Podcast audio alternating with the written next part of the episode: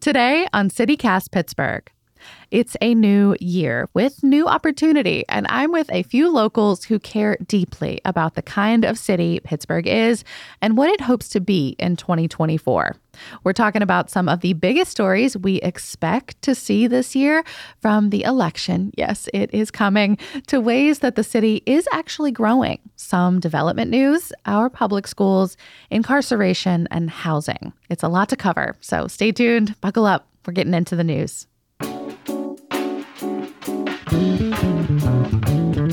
It's Tuesday, January 2nd. I'm Megan Harris, and here's what Pittsburgh is talking about.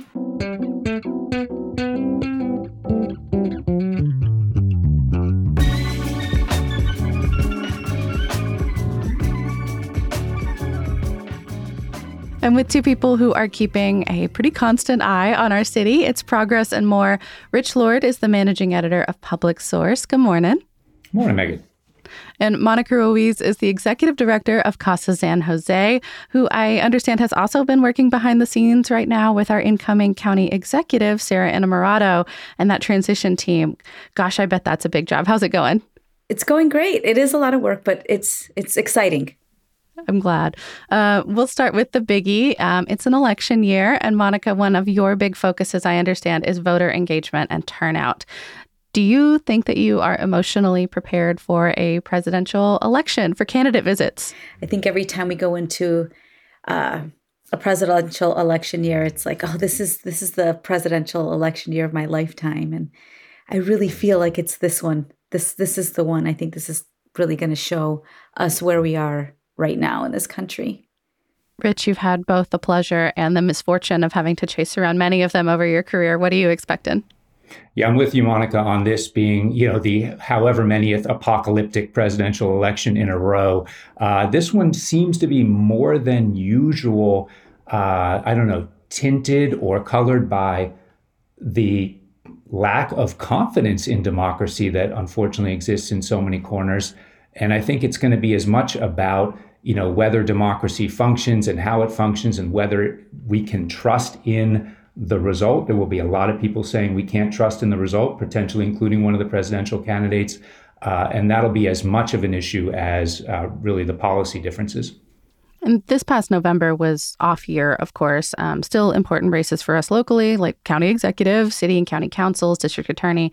Um, but unfortunately, not always a big one for everyone else.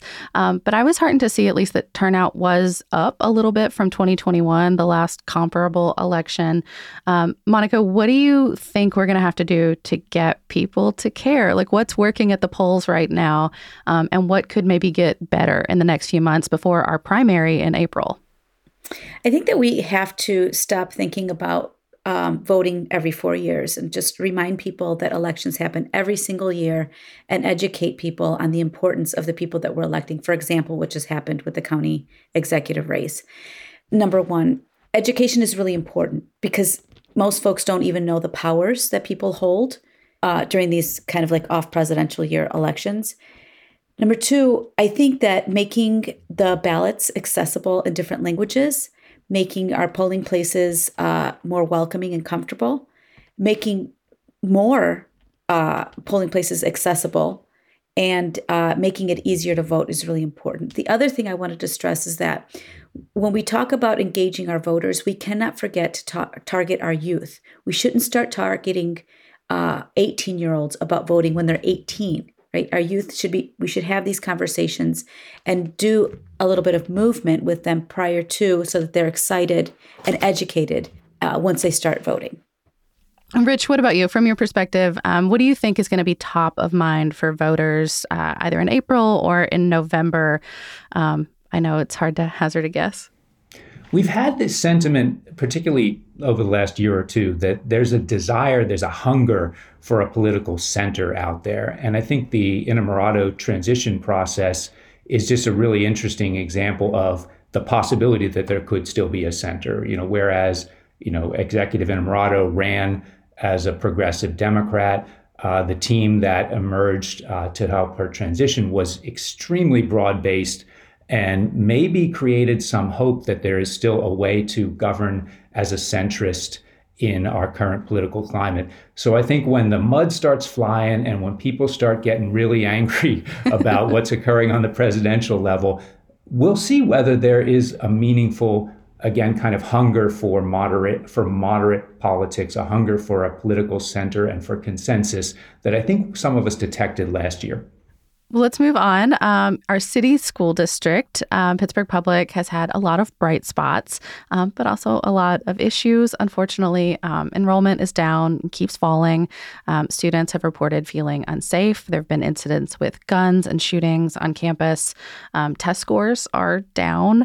Rich, uh, a recent strategic report that Public Source wrote about, another one, this one was $110,000, pointed to increasing racial disparity and a pretty broad lack lack of equity across schools, or at least the perception of it, right? That if I go to this school, I can readily have access to something. But if my kid goes to that one, then you know it's it's a total luxury and you're lucky if you see it.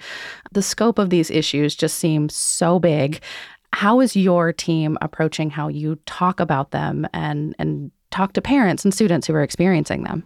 Yeah, gigantic year for Pittsburgh Public Schools and you know we've approached it on a you know top to bottom uh, level. We've we've of course been communicating a lot with administrators at the district, with principals, with parents, with students. Uh, but you know, politics and government loves a crisis and really only acts when there is a crisis. And you take all these grinding issues that you just laid out: performance, equity, uh, you know, funding disparity. Uh, and they've they've existed for quite a long time overcapacity of buildings but they've existed in an atmosphere that has not been considered a crisis because it's kind of been papered over with federal funds for the last 3 years since uh, the pandemic hit. Now the federal funds are running out and all of a sudden you get a crisis that could be you know crippling but it could also be an opportunity to address issues if there's leadership and uh, and public input uh, and potentially, hopefully, consensus at some point. Yeah. Monica, anything from your perspective that you think the city should be considering in terms of how they talk about their schools or address some of these problems? Yeah, the I would just highlight that there are more foreign-born students entering now than before and to make sure that they have adequate programming and supports in these schools uh, to make sure that children are succeeding. I know that there are many issues everywhere, but honestly, Pittsburgh Public Schools is doing actually better than most schools uh, in, in helping these students. But I, you know, I agree with what you said, and I think that funding is one of the major issues that we're that we're seeing why things aren't working, and there has to be more investment and better investment, sustainable investment in our education if we want to see it continue to do better. Let's talk about some of those new students. Um, Monica, I know a lot of your work is focusing around our Latino community in Pittsburgh. Um, we did a show in October all about how overall the city of Pittsburgh is not growing, um, but that's not necessarily a bad thing for services and how we share them collectively as a community. Your suggestion for this conversation was growth. I'm curious if you can talk about how that looks to you um, and kind of how it's playing out. Yeah, so I mean, our population has been declining here for over 20 years, and the only population that's growing is the immigrant population. And so we have to think about, I, I can only speak on Latino, I, I can't very much speak on any other uh, population, but for us, the vast majority of us are uh, between the ages of 20 and 45. So we're a younger group, and that's a young workforce. Um, folks are coming to this region because of jobs and they want to stay here and they want to if you look at areas like Beechview alone i'll just talk about Beechview, where the majority of those buildings were boarded up. There were barely any businesses there. The grocery store was going under and now it's such a vibrant street just that street alone with restaurants a thriving grocery store. There's a church. There's so many things that are happening um, in just that one little neighborhood that could be happening all around. And I'm not just saying only for Latinos, it could be other groups as well. And again, I still want to stress the youth because what happens is that the youth don't feel like there's opportunities here and they leave. And we don't want that to happen. We want them to stay, but we have to create those opportunities here for them to stay. Monica, you know, when I've just watching your work over the years, it seems like so much of what you've accomplished has been built from within. Um, and it would be nice if it, it didn't have to be so hard um, if our community would rally around. I'm, I'm, curious from your perspective, like what do you think has worked really, really well, um, but what could be better, like a year, or three years, or ten years down the line? I think that the advocacy efforts, the education that we've done, I'm pretty loud all of the time. Uh, y- y'all you know, are it, great. It's, Pittsburgh needs to be great with you. um, but humanizing folks, you know, it's hard to talk about immigrants and immigration when you've got it in the news where it's like immigrants are bad and they're doing all these terrible things, and then you look at neighborhoods like Beechview and Brookline, and it's like we're, you know, we're not bad. I can't tell you how many times I've been told to go back to my country, and you know, these things that are just so absolutely horrible we we shouldn't think this way. We shouldn't act like you know this isn't this is 2024 at this point, right? um, and so what are we going to do? Like there's got to be more to to to living in a community and just being like tolerated.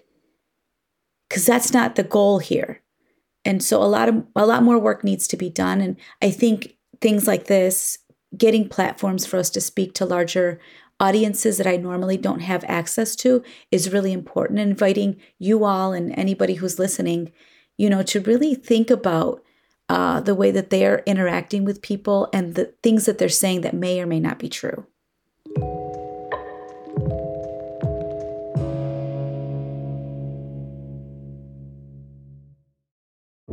Hey, Pittsburgh. Behind those stately red doors on Bingham Street, the brilliant minds at Pittsburgh's City Theater have a brand new stage show for you.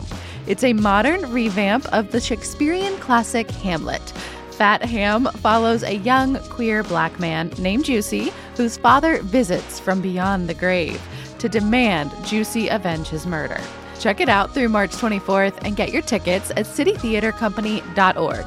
Use code CityCast, all one word, for $5 off.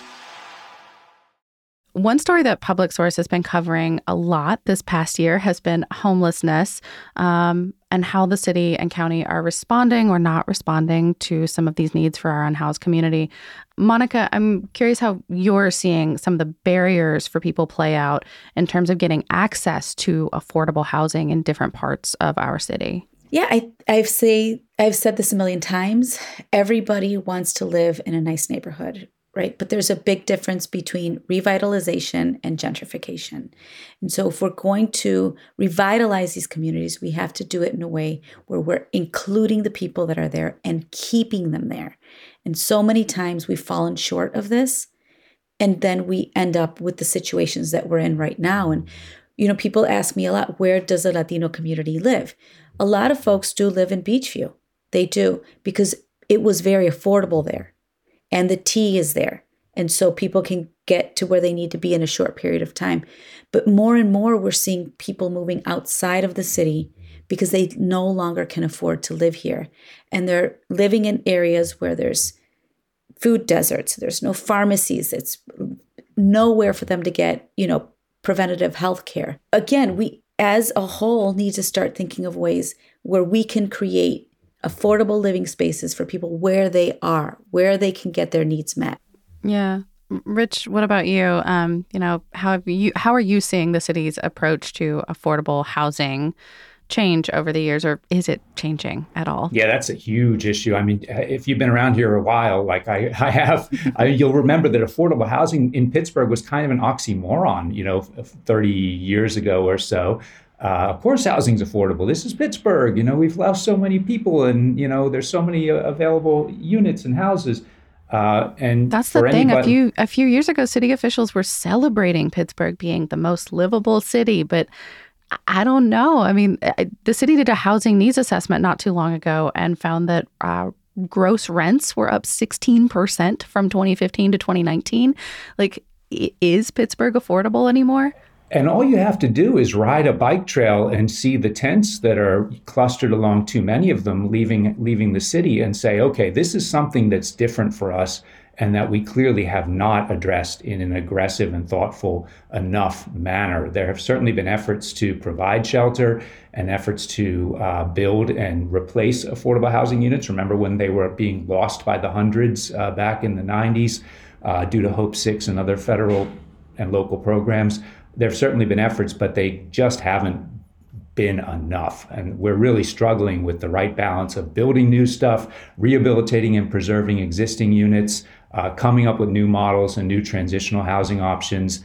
You know, really kind of the struggle, I think, for 2024 for this region.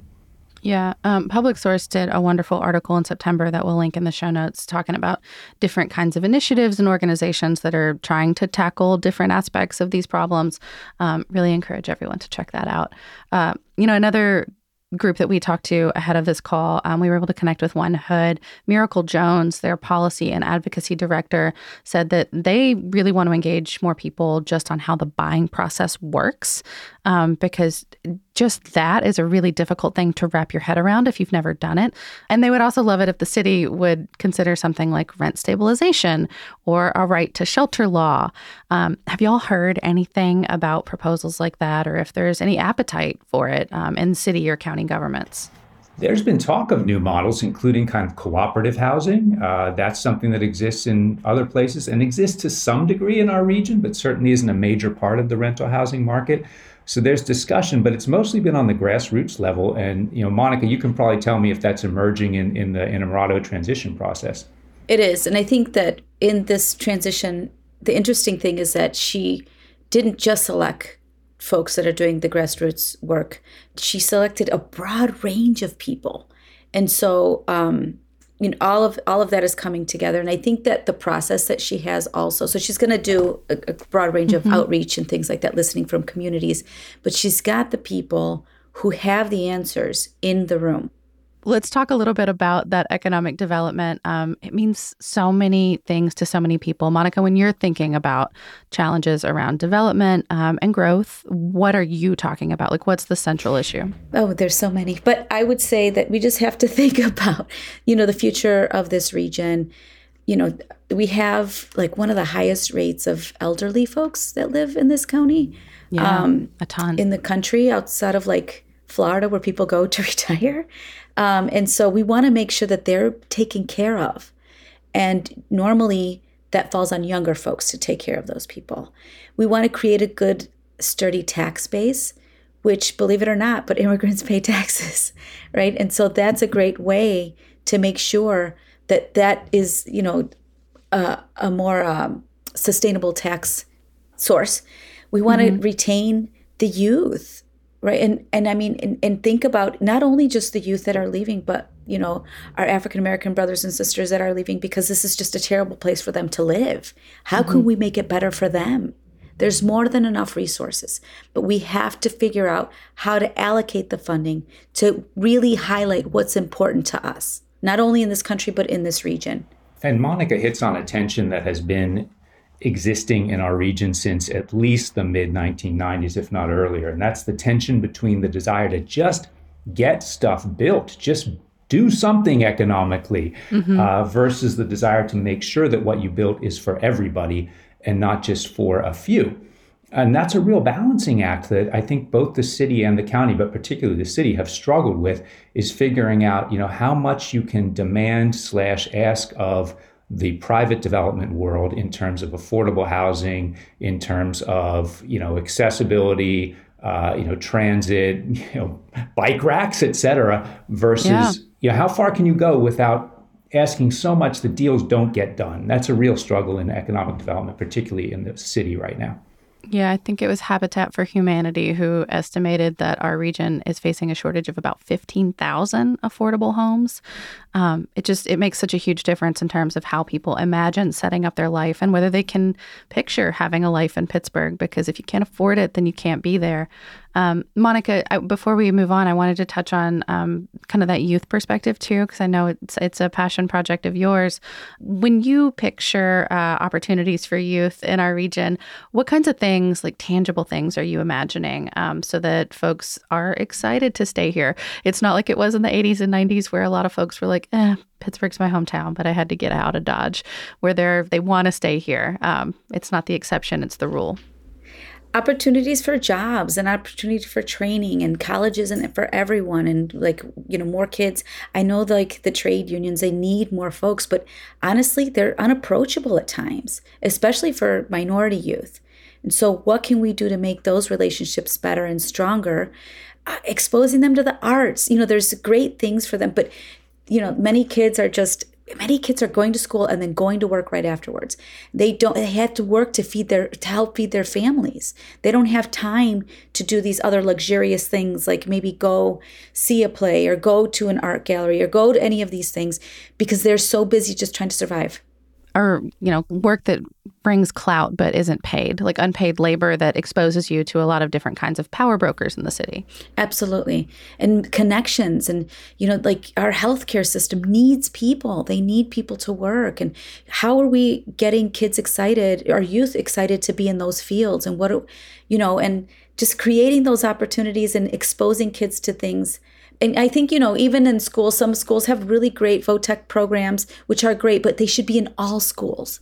Mm-hmm. And all of these schools should be, you know, better funded so they can do these things and better funded to take kids on these trips to different schools and do see what other opportunities are out there for them. Yeah, exposure, I feel like, is really half the battle. You can't dream about something if you don't know it exists, right? Um, so, last up, I wanted to touch briefly, at least, on our centers of incarceration.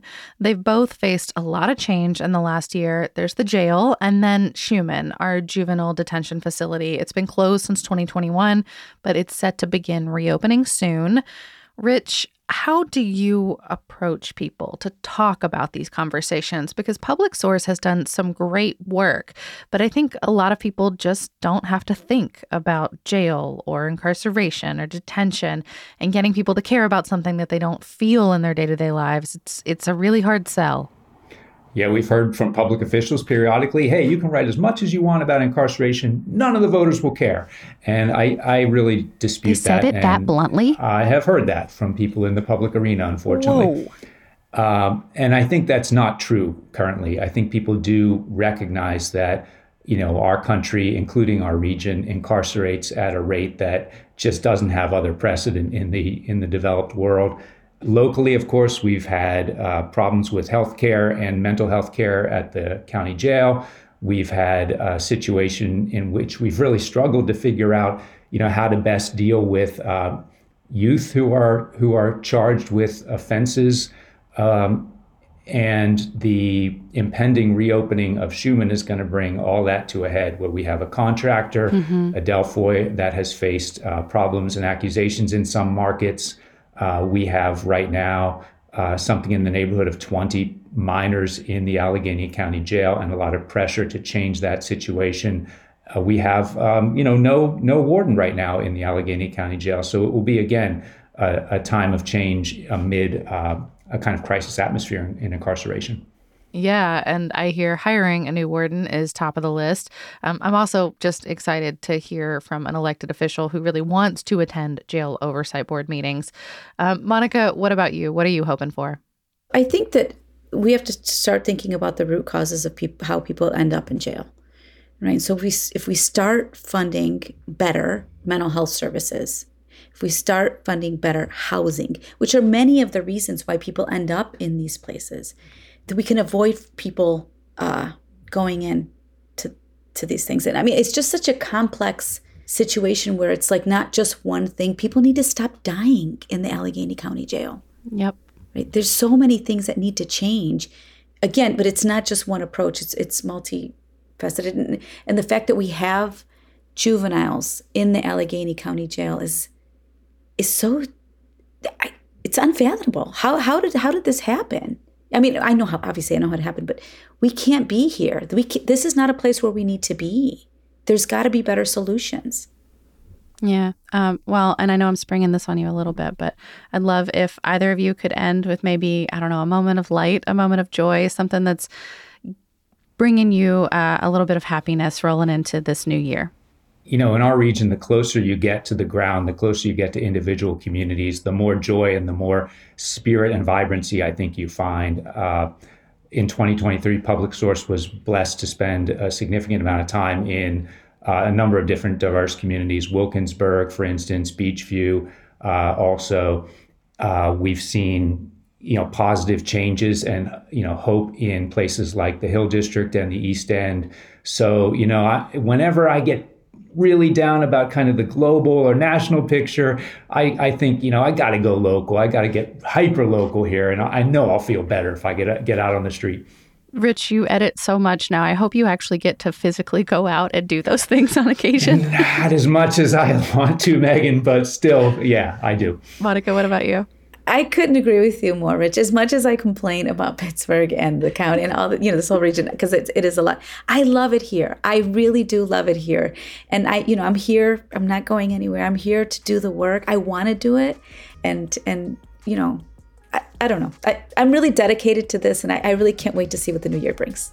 Monica Ruiz is the executive director of Casa San Jose, and Rich Lord is the managing editor of Public Source. Thank you both so much for sharing your work and also just like everything you're doing to make Pittsburgh better. It's palpable and it's appreciated. Thank you so much, Megan. Thank you, Megan. That's all for today here on CityCast Pittsburgh. If you're liking what you hear, please write us a nice review. I know people say that on podcasts all the time, but it really does help. And it's a nice way to show the CityCast team that you care. We might even read your review on the show. We'll be back tomorrow morning with more news from around the city. Talk to you soon.